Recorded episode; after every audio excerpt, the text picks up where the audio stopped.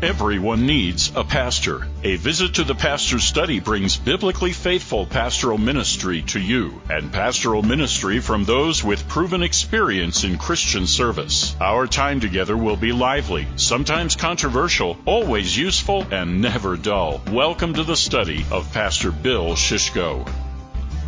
And this is Pastor Bill Shishko here with you. It's great to have you with us for another visit to the pastor's study.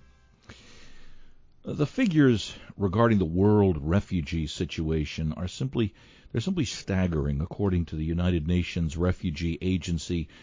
There are over 68 and one half million forcibly displaced people worldwide, men, women, and children, who have been forced to flee their home due to war, persecution, and famine. 68 and one half million people. That's that's more than the combined populations of California and Texas, which are the two most populous of America's 50 states.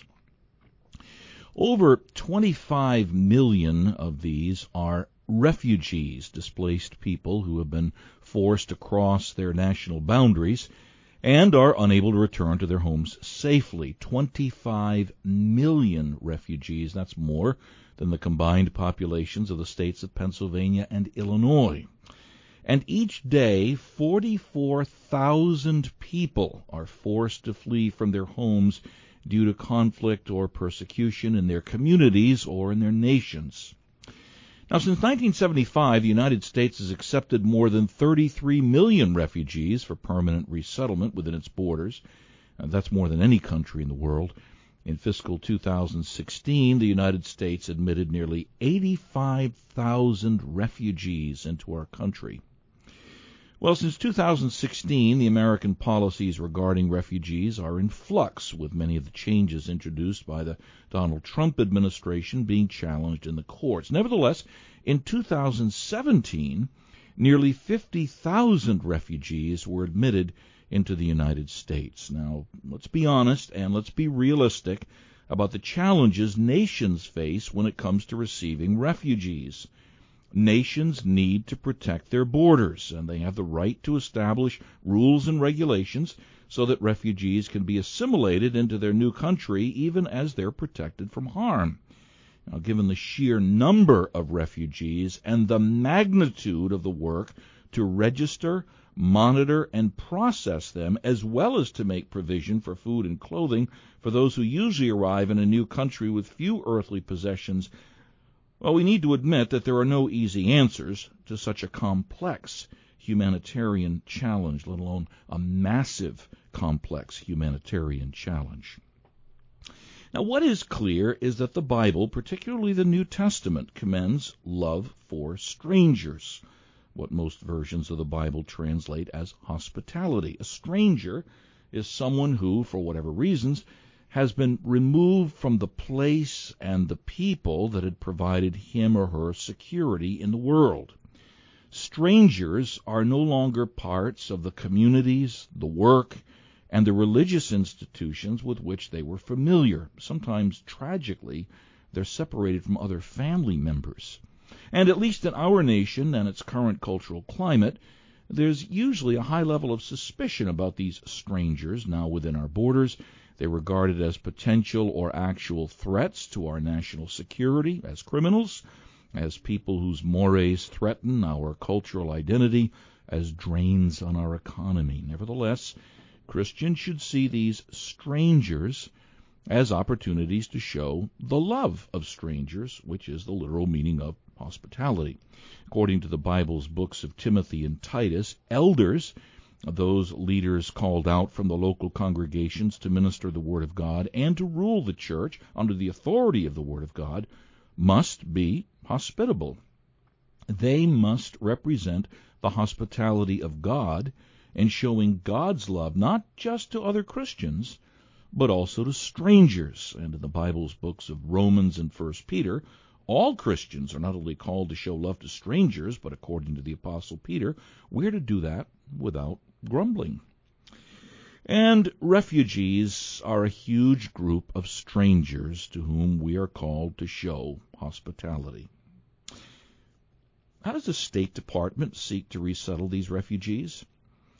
Well, it works with nonprofit agencies that receive some of their assistance from the federal government, but it also works with local communities that are willing to lend a hand with the massive task of resettling those who, for whatever reasons, have come to our shores from other nations. And in those local communities, there are always churches, churches that can and should be in the forefront of this kind of service.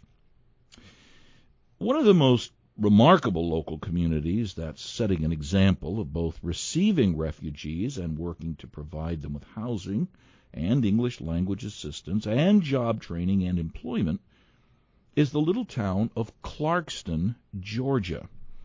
It's located northeast of the sprawling metropolitan Atlanta area, and while its population is only about 13,000 people, Clarkston, Georgia has helped over 40,000 refugees in the past quarter of a century. It's been called the Ellis Island of the South because of the number of nations, languages, and cultures that are represented there. It is a virtual United Nations welcoming about 1,500 refugees per year and refugees from some of the most far flung areas of the world. And serving along with other Christians and non Christians in this model refugee resettlement community is evangelist Chris Cashen. Having formerly served as a lawyer, Chris subsequently entered Greenville Presbyterian Theological Seminary, where he graduated with his Master of Divinity degree in 2013. Following three and a half years of service in the pastorate, in 2017 he was called by Redeemer Orthodox Presbyterian Church in Doraville, Georgia, for the express purpose of ministering to the refugee community in Clarkston, Georgia. And today, on a visit to the pastor's study, evangelist Chris Cashen will take us into the world of the Ellis Island of the South, Clarkston, Georgia. He'll give us a feel for the challenges and the blessings of ministry to refugees.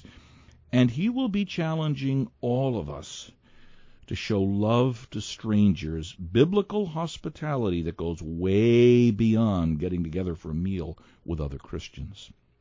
Now remember that this program invites you and encourages you to visit the pastor's study by way of your phone calls or text to be on air as part of the program. Just call 631 955 5400. Jot down the number to be on the air 631 955 5400. Or you can text your questions anytime during the week, but particularly for this program, at this number for text questions only 516 367 0391 516 367 0391. You can put that under Pastor Bill. I love to get your text questions in part because they help compose our monthly open forums. So any of the questions that are on your mind about doctrine, practical Christian living, issues of conscience, these matters, feel free to text them at any time to Pastor Bill 516 367 0391. But today, on a visit to the pastor's study, we're talking about the imposing and very, very blessed ministry of showing hospitality to refugees. Chris Cashen, welcome to a visit to the pastor's study. Good morning. Thank you very much. It's a, it's a blessing for me to be here. Good to have you with us, Chris, from down in Georgia. Hey, uh, Chris, tell us about Clarkston. Kind of give us. I mentioned to you, you turn turn our ears into eyes. What do you see when you draw, walk and uh, drive around Clarkston? Well, um, let me first say thank you very much uh, for for your introduction and uh, and this aspect of, the challenge to love our neighbors and love these strangers because that's really what this is all about. And I'm hopeful that uh, during our time together this morning, that's going to become so very clear that this ministry is very simple and it's really all about loving those who are around us, you know, especially these strangers. Well, Clarkston is really a city of strangers, so to speak. It's a very small place. Um, it's only about 1.4 square miles, uh, and only one square mile of that is land. So it's really tiny. Uh, New York City, in comparison, is about 304 square miles. Uh, so Clarkston is tiny. It's on the edge of Atlanta. Uh, Atlanta being the ninth largest metropolitan area in the United States. Uh, and Clarkston is sort of, in a way, just kind of a sleepy bedroom community, uh, which is the result of urban sprawl of the 1960s and 70s. Uh, in a sense, it's a, a, place that kind of got left behind as people continued to, to earn more money and move further and further away from the city uh, to get more land, more space, larger houses. And what was left, in a sense, uh, was Clarkston. And so it's a, it's a much different place than it was in, in the late 60s and, and, 70s. There's not much industry within the city limits. In fact, I, I really don't know of any. Uh, it's really a, a bedroom community. It's, residential properties abound in Clarkston.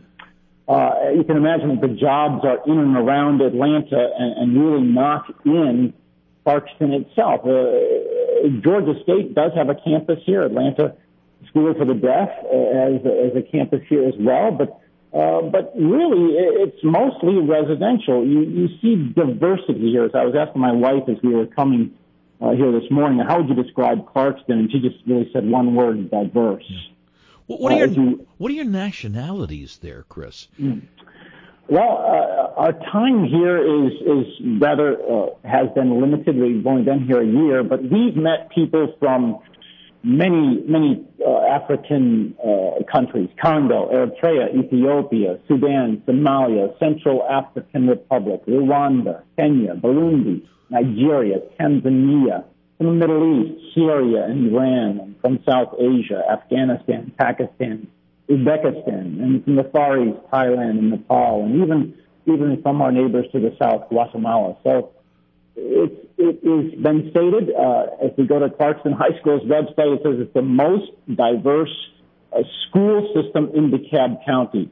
Six of the seven continents are represented, 54 countries are represented, 48 languages are spoken in Clarkston High School. That's amazing. And this is a community of 13,000 people. Yeah, some have estimated it's up to 20,000. It's hard to put your finger on it because the, the refugees are transient. They come, they go. And so I'm not sure that anyone has a good feel for it, but somewhere between 13 and 20,000. Yes, it's a small community. So, so Chris, when the people come there, uh, what do they do? I mean, where are they housed? Do they go to the local schools? Uh, do they have jobs? What's that? What's that whole picture like?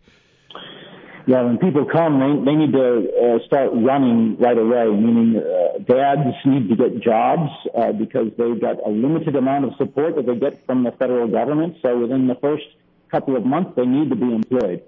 Um, the children are immediately enrolled, enrolled in schools and, and primarily in the public school system. There are a few private schools that seek to assist, but not many. As you can imagine, refugees don't come with large bank accounts, and so they're not able to take advantage of private schools.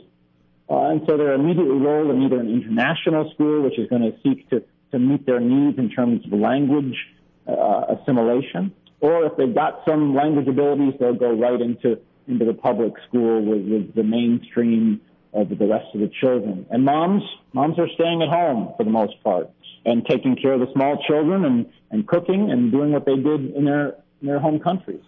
And where are they housed, Chris? Uh, uh, are there special housing communities there for the refugees? Well, the answer to that one, I think, is yes and no. Uh, as I said, the, the, the, community of Clarkston really developed because uh, the of the way Atlanta developed. The perimeter, which is the, if you're familiar with Washington D.C., it's the Beltway, but it's that uh, circular highway that goes around Atlanta. That was finished in the late 1960s, and as a result of that, developers, I understand, began to build a lot of apartments just on the edge of the perimeter so that people would have that transportation. But in Clarkston, there are about 38 apartment complexes, and these are large apartment complexes. And so, uh, as a result, again, as I said, of that urban sprawl, people moving out, the apartments became available. So there's affordable housing here in Clarkston where people with the refugees are able to live and, can afford to live and bring their families, large families to live. So, Chris, we're talking about the South. Um, if you went back half a century ago, maybe not in that particular area, but certainly in parts of the South, there were real serious racial tensions. Mm-hmm. Uh, with this diversity of people in such a small area, uh, are there those tensions? Uh, how is the community, or perhaps you're more familiar with the churches, how how, how have they received this influx of people that that comes? Everything that we've seen so far has been calm and peaceful, and people uh, welcoming the refugees. Now, I'm I'm certain that that's not across the entire community.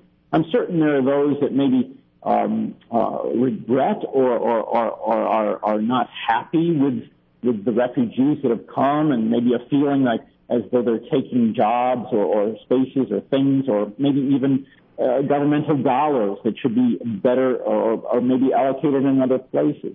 But I'm really uh, not seeing that as we engage in the community here as of as of today.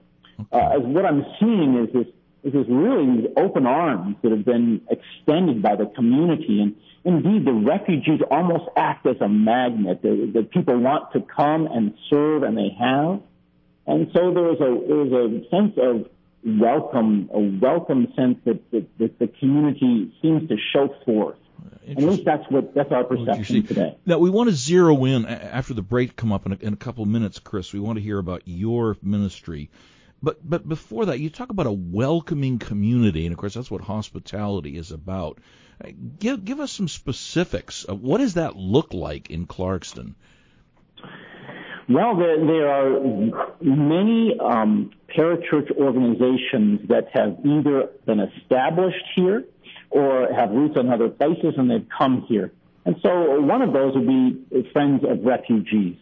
Uh, they, uh, they, they have many different aspects and, and, ways in which they serve the refugees. They've got what they call the Cafe Clarkston. And, and that is open two to three times a week where refugees can come in and have a resume made. They can look at the job bank. Uh, they can be directed where to go and, and, and, and how to, to interview. And so there's help there with getting a job. We've got a sewing machine room, a room filled with sewing machines and the ability for women to come and make things and actually sell them. They've got ESL classes, English as a second language, uh, for women where they provide childcare. It's one of the largest uh, ESL organizations in the community. And so this is a kind of a full orb, and I, if I might say, diaconal or mercy ministry um, uh, organization that seeks to, to love and to help in all the different ways that the refugees uh, need help.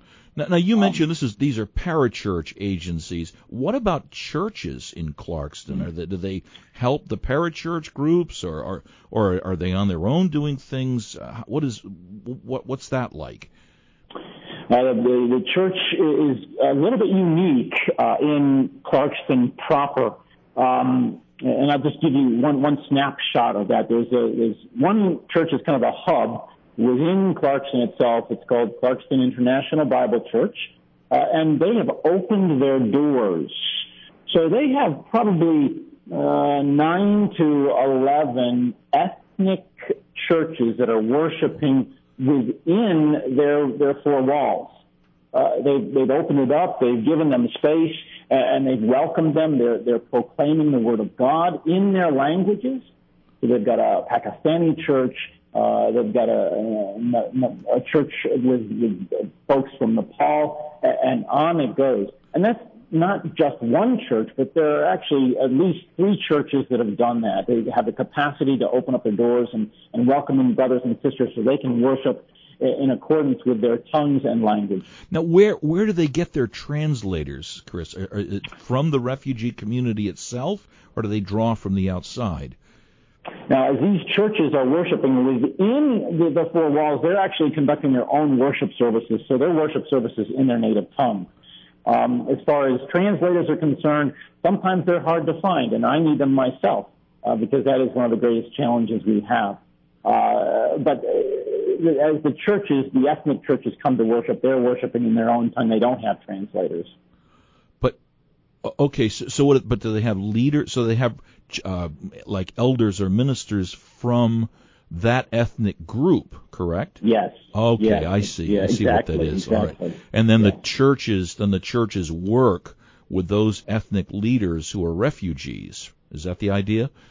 Yes, that's the, that's exactly okay. the idea. Yeah. Uh, it's a, kind of a church within a church, and that's one way in which uh, the Christians are, are opening up and, and, and seeking to have the Word of God continue to be proclaimed, even in, in their native tongues. Uh, absolutely fascinating. I'm talking today with evangelist Chris Cashen, whose uh, ministry is in this place called Clarkston, Georgia. If you have a uh, national map, or you can get a map of Georgia, look to the northeast, and you'll see Little Clarkston that sounds to me like a miniature version of Queens, an area that's just over a square mile, uh, but it has people from from all from six of the of the continents of the world there and uh, evangelist Chris Cashen is set apart to work with them. I'm sure you got your questions. I know I certainly do. We want to see find out more about what Chris himself does. If you'd like to call in with your questions for Chris Cashen, 631 955 5400 631 955 5400 or you can text your questions if you're more comfortable with that 516 367 0391. Put that under Pastor Bill 516 367 0391. Text questions only. And we'll be back with more about Clarkston, Georgia and the work of evangelist Chris Cashen after this message from the voice of a visit to the pastor's study. That great city, New York Metropolitan New York is the largest city in the United States, and with a population of over 20 million people, Metro New York is one of the largest cities in the world. And what's more, Metro New York is home to people from every nation of the world. To reach Metro New York is to reach the world. But churches faithful to historic Reformation Christianity in the Metro New York area are few and far between. The mission fields of Metro New York are America's richest and most neglected. Reformation Metro New York is an agency by which the Orthodox Presbyterian Church is planting and developing biblically faithful churches and church ministries in the Metro New York area. Through Reformation Metro New York, you can help promote the outreach of this program, a visit to the pastor's study, and other projects designed to further the ongoing reformation of the church. That and church planting are the great passions of Reformation Metro New York. For more information, check out the website at reformationmetrony.org, where you'll get a personal look at the ministries of the churches, pastors, evangelists, and teachers of the Orthodox Presbyterian Church in the area, and you'll learn how you can be a part of our labors. We need your help. Here's the site again, reformationmetrony.org. Thanks for your interest and your help. Remember that great city, New York. To reach Metro New York is to reach the world. Now back to today's edition of A Visit to the Pastor's Study. Pastor Bill Shishko here with you today. Fascinating topic. Ministry to refugees, but we're not dealing with uh, big, big abstract uh, issues here. We're talking about literally down on the ground ministry in uh, a little Queens, the Ellis Island of the South, which is Clarkston, Georgia, and Chris Cashen, who is one of the many ministers who works in that area. If you'd like to call Chris with your questions, 631 955 5400, 631 955 5400. If you want to text your question, 516 367 0391, put that under Pastor Bill. 516-367-0391. Well, Chris, you've, you've given us the, the, the big picture of this relatively small uh, but, but very busy community.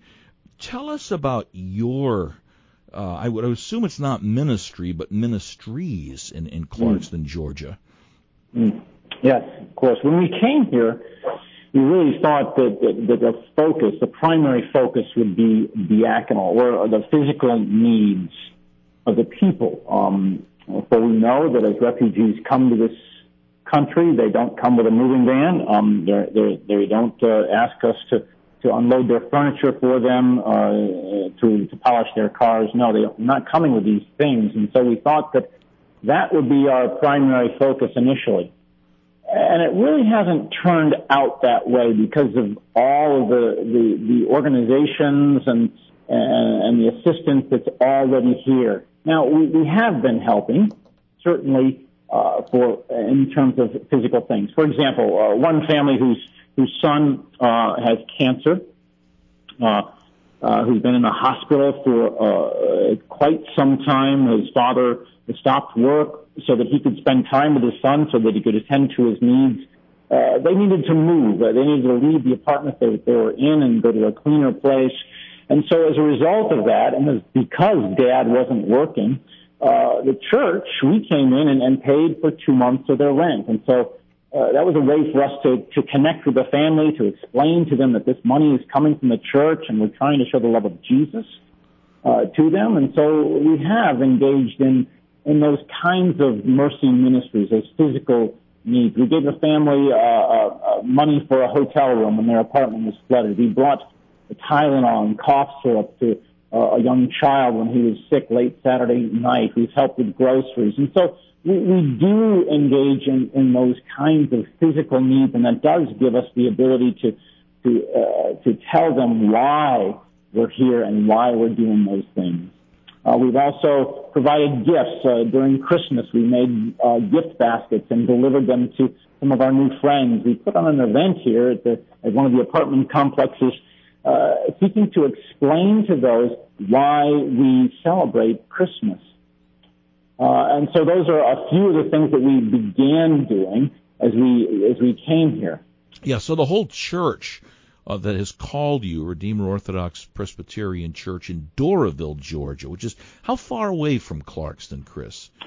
Probably as the bird flies, maybe seven miles. It takes about 15 minutes on the highway to get here, so it's very close. Yeah. Okay. So so the whole church really uh, you you just happen to be kind of a, a, mouthpiece for the whole church working with them, right? Well, yes, uh, you've hit the nail on the head, uh, my friend. This this really is not a ministry of one man or a couple. It is a ministry for the church. Uh, I think it was Hillary Clinton that wrote the book "It Takes a Village." Well, this this ministry is it takes a church. This is a ministry for the entire church to be engaged and involved in, and, and it's an easy ministry. It doesn't take um, a seminary degree to be involved in this. Now, it just takes the love of Christ. Yeah. Involved in this ministry. Yeah, I appreciate you mentioning that. For all of our audience, uh, a visit to the pastor's study is about church. We we are committed to biblically faithful churches that are ministering as Christ would have us minister, and that's it's wonderful to hear. I love that that phrase. It takes a church. Now, your wife Grace is involved with you with this, Chris. Uh, she is uh, actually a very big part. Um, I, I struggle at times. She was not the one called, but I, I am the one called to the to the ministry. Uh, but uh, there are many things that I could not do if Grace Ann were not involved. Um, we've got a couple of ministries that we've begun. Uh, one is an after-school program for elementary school students, and and so uh, Grace Ann is is one who has that tender heart, who's able to receive the children and and, and is in a sense, a mother figure as, as the children come in to our program. Um, I'm able to teach the Bible lesson. She's able to work with crafts, and we've got other folks in the church who are coming in to help with that. But, but really, it's the, the women here who are able to minister in a way that I cannot. And then as we teach English, as we help uh, seek to teach English to, to moms, primarily moms, Grace Ann is really leading the way um, because of the culture uh, these are not Americans. And so the culture that these folks are coming from is so different. It would be inappropriate for me as a man to go into the home of a woman uh, and begin to teach her with her husband not present. So Grace Ann can do that. She can take our, our lesson that we learned Monday night, and now she can take it into the homes, into the, the refugees' apartments, and begin establishing those relationships with the women and teaching them English one on one. She's she's a great asset, and she's a she's a wonderful addition to our ministry here. Yeah, Chris is not just people from other cultures in which it's true that a, that a male minister should not go to the house of a female alone. That should be a norm. Period. It's often called the the Billy Graham rule well, that, that's a matter of being irreproachable. So I'm I'm uh, so thrilled to hear about that with with your wife. Yeah, I, you you mentioned your after school program during the school year, but but you had an unexpected response when you thought the past school year was ended, didn't you? We did. We were shocked. Uh, the school year was over. We were planning on taking a break from our after school program and kind of evaluating and figuring out what we're going to do for the fall. But when we uh, arrived here at the apartment complex where we're ministering uh, to do an English class in the evening, we were met by about 13 or 14 children who were just waiting to have the after school program. We, we were shocked, uh, primarily because they were here and we weren't planning on it. Uh, but then because some of these children were children that had started attending and then had stopped attending our program. Uh, and now they were back, and so we were praising God that they were here, and we had an impromptu class that day. And as a result of them coming, and, and as a result of their interest, we changed our plans, and we had a, a, we had what we called our summer program this summer, and we've got one more week of it left. But it's been a, a real blessing for us to be able to continue the ministry that was begun and, and do something we we hadn't even anticipated. The Lord's providential hand was was clearly shown. Where where do you meet for these, Chris? Because your church building is not there in Clarkston, Georgia. No, it's it's not, and, and it's close. But for the refugees, proximity is critical. Uh, they they rely on bus transportation. They rely on trains for the most part. If they have a car, it's just one. So being uh, with them is so important. We've got an apartment complex that has opened their doors to us. Uh, it seems to be fairly unusual, but we praise God for it. They've allowed us to use their exercise room. Uh, even during the day to, to hold our after school program, to hold our English classes, and in, in fact, during this past week, we just had a summer reading program for middle school students, and they've been wonderful. The, the management has not charged us. Uh, they've, uh, it's, it's just been, once again, the hand of God being shown as we've come here and this door has been opened to us so we can minister in this particular community. A beautiful example again of, of hospitality. Um, mm. I'm dealing today with uh, me talking with Chris Cashen, evangelist Chris Cashen, who has uh, the uh, amazing opportunity to work in, in a little little area, Clarkston, Georgia, in which there's uh, at any given time about 1,500 or more refugees in this community. At least the official population is about 13,000. And uh, Chris, in just a moment, I want to want to find out a little bit more about your Bible studies and and uh, what what how you do those and so on. But just a moment to tell you about the group of churches that present this program as part of their outreach to you. These are churches in the metropolitan New York and southern Connecticut area. Uh, we have their Orthodox Presbyterian congregations in East Haddam, Connecticut, which is which is Harvest Orthodox Presbyterian Church, in Hamden, Westminster Orthodox Presbyterian Church. And then we just call it the OPC to make it easier. The OPC in Mount Vernon, New York, a Reformation Presbyterian Church, which is in Fresh Meadows, Queens and here on Long Island, uh, OPC congregations in Franklin Square, in Syosset, Trinity Church, and then in Bohemia, which is not very far from our studios from which we broadcast.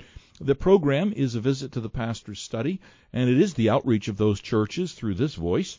And if you'd like to listen to podcasts, and increasingly we're finding people are going to these magazine articles for the ear, we call them, and learning about all kinds of things you can get all of the past programs just by going to visitthepastorsstudy.org. That's all one word, visitthepastorsstudy.org. And we have, in, in, in, summer months in particular, we focus on specific ministries. In June of 2017, uh, we had a fascinating interview with a, an American black couple on ministry to the American black community. Gives you quite a window on on uh, cultural differences, primarily white churches don't even think about as they deal with our black brothers and sisters. Um, ministry to Asian Americans with, from a man that was born in South Korea and now ministers here in the United States, and then ministry to Hispanic Americans, very eye opening again about cultural differences uh, that that are um, make our Hispanic brothers and sisters particularly passionate brothers and sisters, and and that presentation by Bracy Fuenzalida will help you catch some of the passion uh, of our Hispanic uh, brothers and sisters and, and how to minister to them. And then then a fascinating interview with John Yenchko, a pastor in the Presbyterian Church in America, also June of 2017, ministry to the nones, N-O-N-E-S, increasingly getting uh, consideration in our culture. How do you minister to those who don't want to affiliate with any church? Lots of insights in that. So look these up. Visit thepastorstudy.org. It is the site. You can also like us, follow us on Facebook. If you'd like to email me with your questions or your comments, your suggestions, uh, things you'd like to pass on to Chris Cashen or other things, visit pastorbill at gmail.com. That's all one word. Visit pastorbill at gmail.com. We're trying to take pastoral, biblically faithful pastoral ministry and bring it to you through the medium of, of radio, of Facebook, uh, the internet, and also by phone calls and so on. My guest today is Chris Cashen uh, who ministers in Clarkston, Georgia, the Ellis Island of the South, it's called.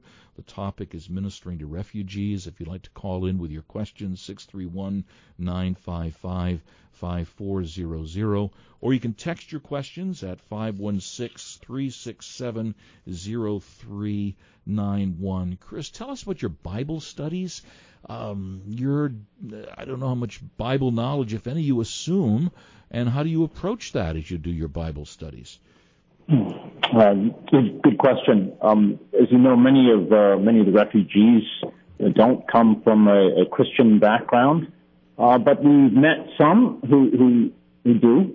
Uh, we've been ministering to a family from Central African Republic uh, who come here through Cameroon, um, and so we began with primarily with their eldest son to have a study in their home. And so we go over really um, foundational uh, biblical doctrines, uh, starting with sin. What is it?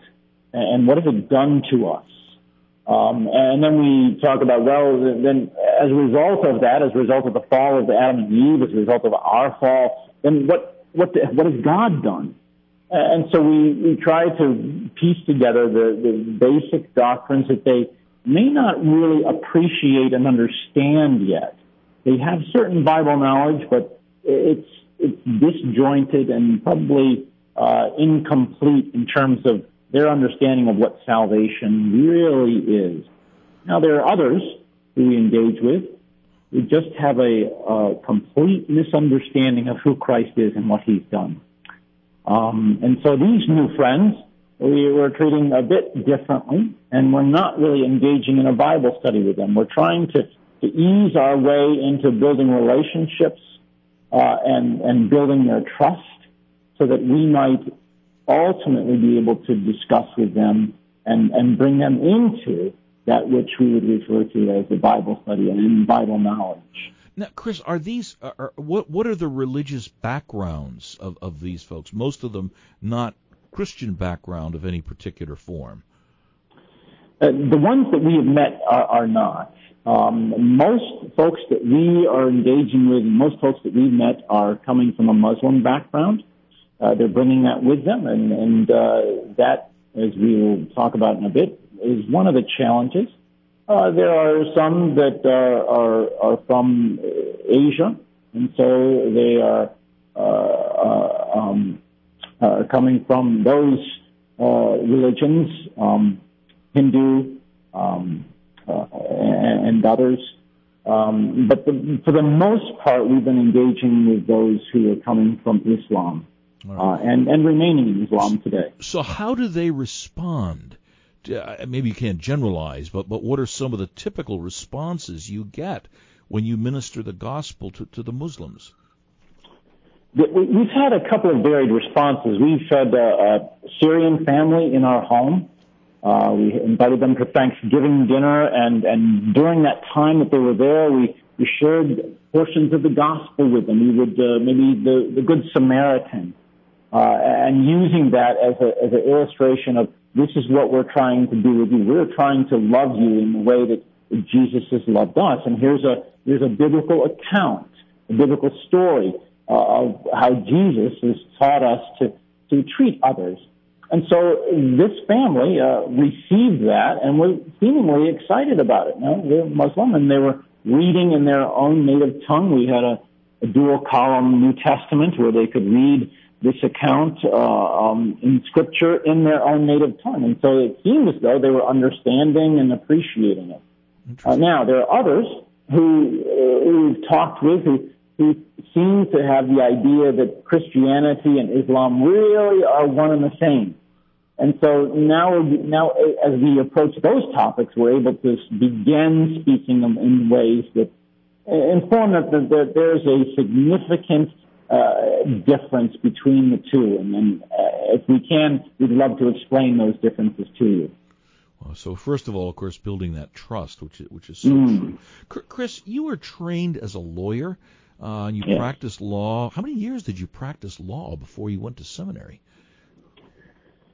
Oh, let's see. That's a good question. I graduated from uh, from law school in 1991. I went to seminary in in uh, 2000 and uh, 2009. Wow. So uh, not all that time was I practicing law, uh, but uh, during a good portion of that time I was.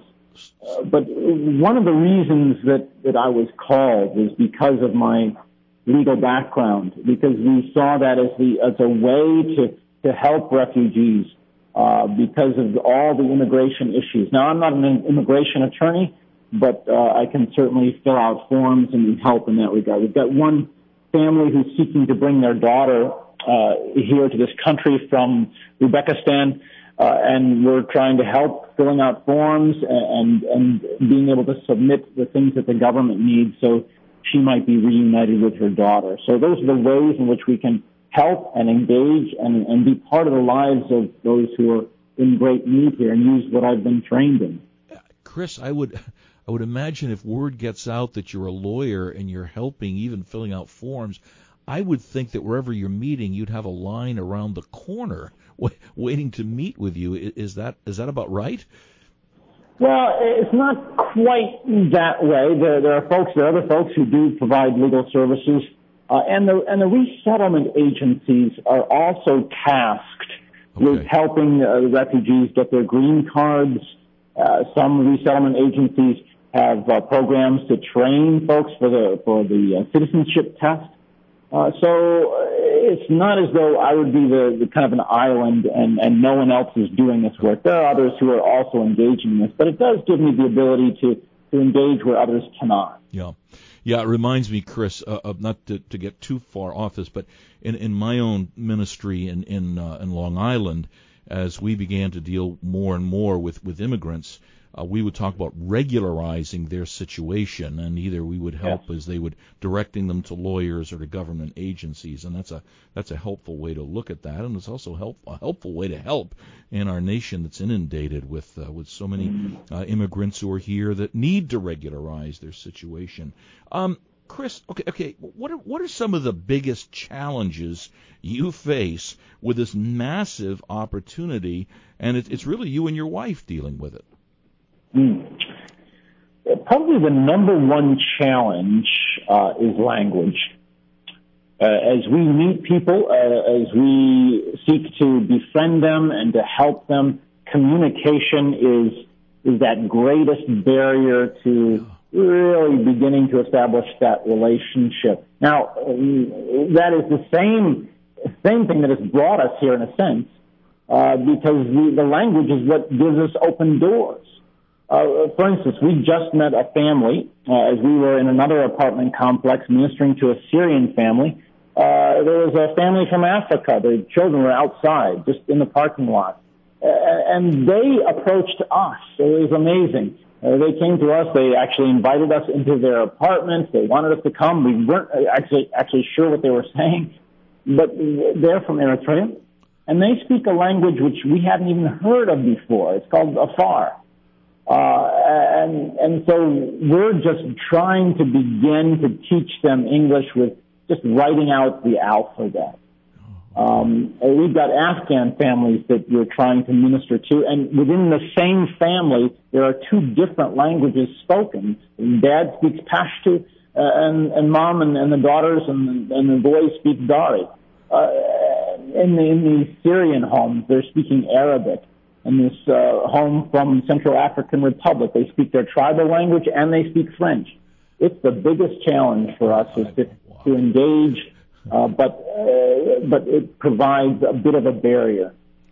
Yeah, it makes you it makes you almost wish that the that the gift of speaking in tongues or interpreting tongues continued today, but but it doesn't. We now have to to work hard to learn to learn the language. That yeah, yeah that's something certainly to, to pray for for you. Um, well, Chris, what? And, and I should mention we, we should mention that, that Chris is an associate to Pastor Zacharias Abraham who's not able to be with us in the program today because he's attending the, the funeral of a, of a, of a, of a very close pastor. Man, it was a very close pastor to him. Um, but, but Pastor Abraham speaks uh, Tigrinya. And you mentioned before there's there's refugees from Eritrea there. Is there a desire to have a, a particular outreach to Eritreans in Clarkston, Georgia? Absolutely. Um, Lord willing, we'll not only begin but continue uh, to do that. Uh, our, brother uh, is is going to be able to engage with Eritreans, obviously immediately, uh, and so that was where we thought the ministry would actually begin and be founded. It hasn't uh, evolved that way, um, but we know that there is a significant community here, and we're praying that we can break into it and that um, and that we would be able to provide that reformed doctrine that we believe that, that they need. Um, there is also a ministry amongst Ethiopians here, uh, and there's a large Ethiopian community, and, and he is able to uh, to to engage with them in, in, a way that I'm I'm not able to, at least immediately. Uh, but we're also ministering to a church uh, here, an uh, Ethiopian church, and we're teaching the youth uh, who are primarily Americans because they've been born here and they're English speakers.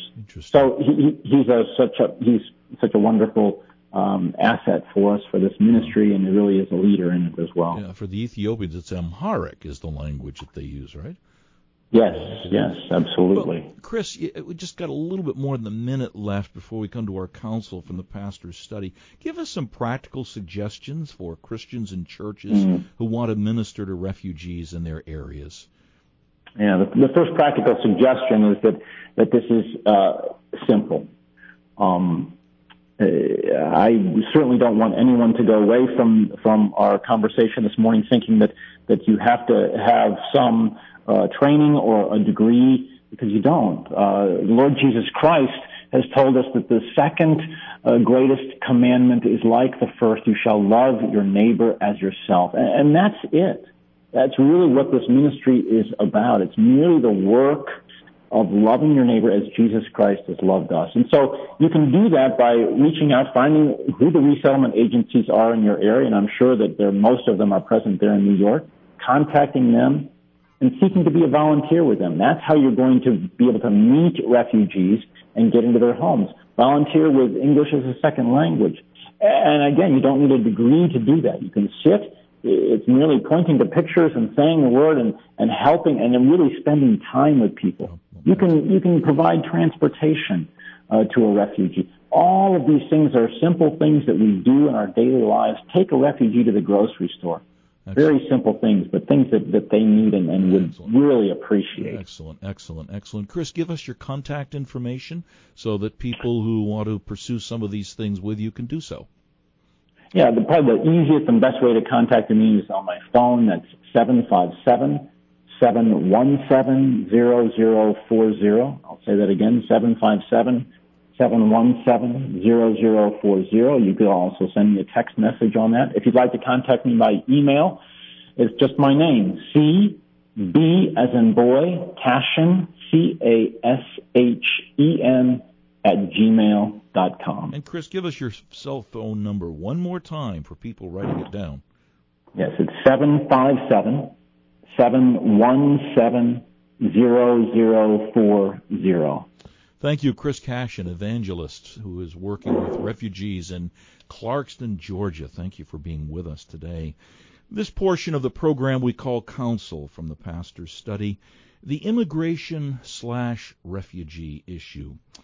Biblical word here is discernment, how to judge between two things, and being of a sound mind. And in order to do that, we need to keep a couple of things, or even if you want, a couple of spheres separate. One sphere is the civil government, or what's often called the magistrate, and you read of this in Romans chapter 13 in the New Testament. The government's responsibility is to protect its citizens. It is called a minister of God to you for good, and that includes being good stewards of tax dollars the government has a responsibility to protect its borders and not bring a nation into jeopardy, and to emphasize that those coming to our nation are to abide by the laws of the land and it's to have a reasonable but thorough vetting process as has been done in the past. That's the role of the magistrate or the civil government. And we need to pray for wisdom for our national leaders in this regard. These are very, very challenging issues. We need to engage our heads as well as our hearts. Uh, that's with respect to the civil government and the magistrate. Now, the other sphere, and the one we're more familiar with, is the church. The church should seize every opportunity to bring the gospel to people. That's the Great Commission to make disciples of all of the nations, teaching them to keep everything I've commanded, Jesus said. God, in His providence, is now bringing all the nations, literally, to places like Clarkston, Georgia. And please pray for the labors of evangelist Chris Cashen and others laboring there and in other refugee communities. Love to strangers is the biblical mandate, not what is called xenophobia, fear of or even hatred of people of other cultures and other languages. Our burden as Christians is to see people converted to Christ as Savior and as Lord. Is hatred of other cultures is that is that a challenge for you? Do you resent other cultures because they challenge your national culture? Then, my friend, you need to repent. See, our culture as Christians is not first American culture. It's a culture of the kingdom of God. It's a culture of grace and truth as it is in the Lord Jesus Christ. And if that's our culture, we will reach out to and seek to minister and seek to see transformed those refugees who are before us. How do you do it? Well, uh, evangelist Chris Cashen mentioned this hospitality. We have a whole program on that on a visit to the pastor's study. Hospitality, Gods and Ours on February 24th, 2018. You can get that at visitthepastorsstudy.org. But what does that look like? Encourage hospitable churches, as Pastor Cashen mentioned, ESL classes, helps in life skills, helping people use computers and computer programs and personal finance and acquiring a job and job skills, hiring refugees, mentoring them, opening the church's heart. Let it begin with the churches, but the churches are made up of people.